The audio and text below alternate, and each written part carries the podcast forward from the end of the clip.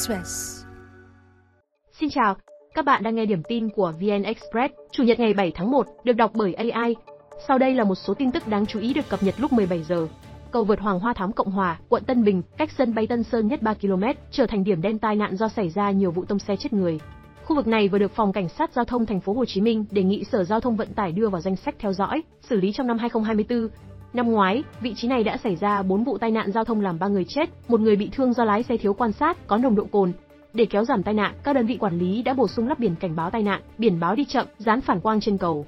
Ngoài ra, Phòng Cảnh sát Giao thông thành phố Hồ Chí Minh đề xuất giảm độ sáng đèn LED ở thành cầu, giảm độ sáng bằng quảng cáo, không chiếu clip trên các bảng này để tránh làm mất tập trung của người lái xe. Cầu vượt Hoàng Hoa Thám tại nút giao giữa đường Cộng Hòa và Hoàng Hoa Thám có chiều dài 268m, rộng 9,5m, hai làn xe, hiện cho cả ô tô và xe máy chạy, được thông xe từ năm 2013. Đây là một trong 9 cầu vượt thép được xây ở các giao lộ quan trọng nhằm giảm kẹt xe, song nhiều năm qua thường xuyên quá tải. Tuyến chỉ cần xảy ra sự cố nhỏ sẽ gây ra ùn tắc kéo dài. Hiện toàn thành phố còn tồn tại 9 điểm đen tai nạn. Trung vệ Trần Thị Thu của đội tuyển nữ Việt Nam và câu lạc bộ nữ thành phố Hồ Chí Minh tổ chức đám cưới với cô dâu Nguyễn Thị Thương tại thành phố Hồ Chí Minh vào ngày 6 tháng 1. Đây là lần đầu tiên một cầu thủ bóng đá nữ Việt Nam công khai kết hôn đồng giới.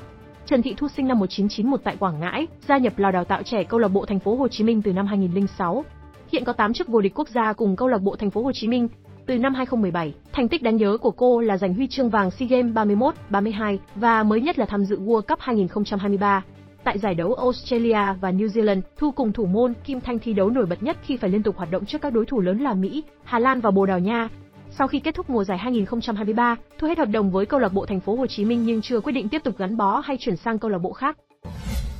Ông Đặng Ngọc Cầm và Nguyễn Quốc Khánh, hai thành viên hội đồng thành viên Tổng công ty chè Việt Nam vừa bị bắt do bị nghi gây thiệt hại trong vụ thoái vốn khu đất 225 Nam Kỳ khởi nghĩa, quận 3, thành phố Hồ Chí Minh.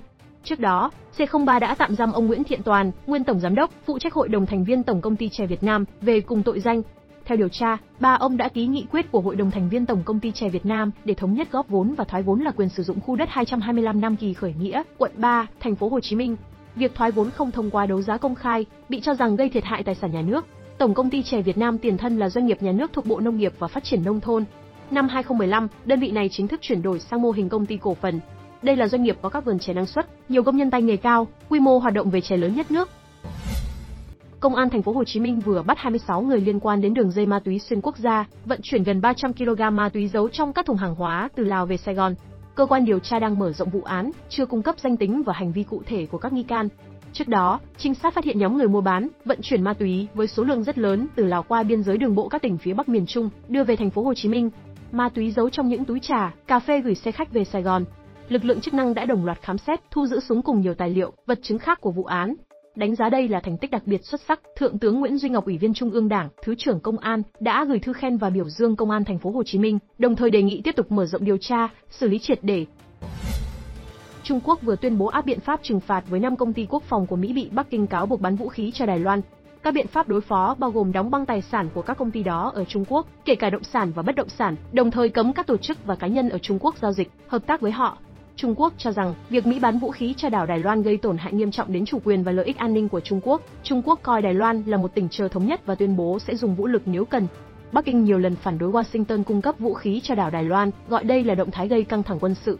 Bộ Ngoại giao Mỹ tháng trước phê duyệt gói vũ khí trị giá 300 triệu USD để tăng cường hệ thống chỉ huy và kiểm soát chiến đấu chung của Đài Loan, khiến Bắc Kinh tuyên bố sẽ thực hiện các biện pháp đối phó với các công ty liên quan. Mỹ không thiết lập quan hệ chính thức với Đài Loan, song là bên cung cấp vũ khí lớn nhất cho hòn đảo. Thông tin sẽ tiếp tục được cập nhật lúc 21 giờ.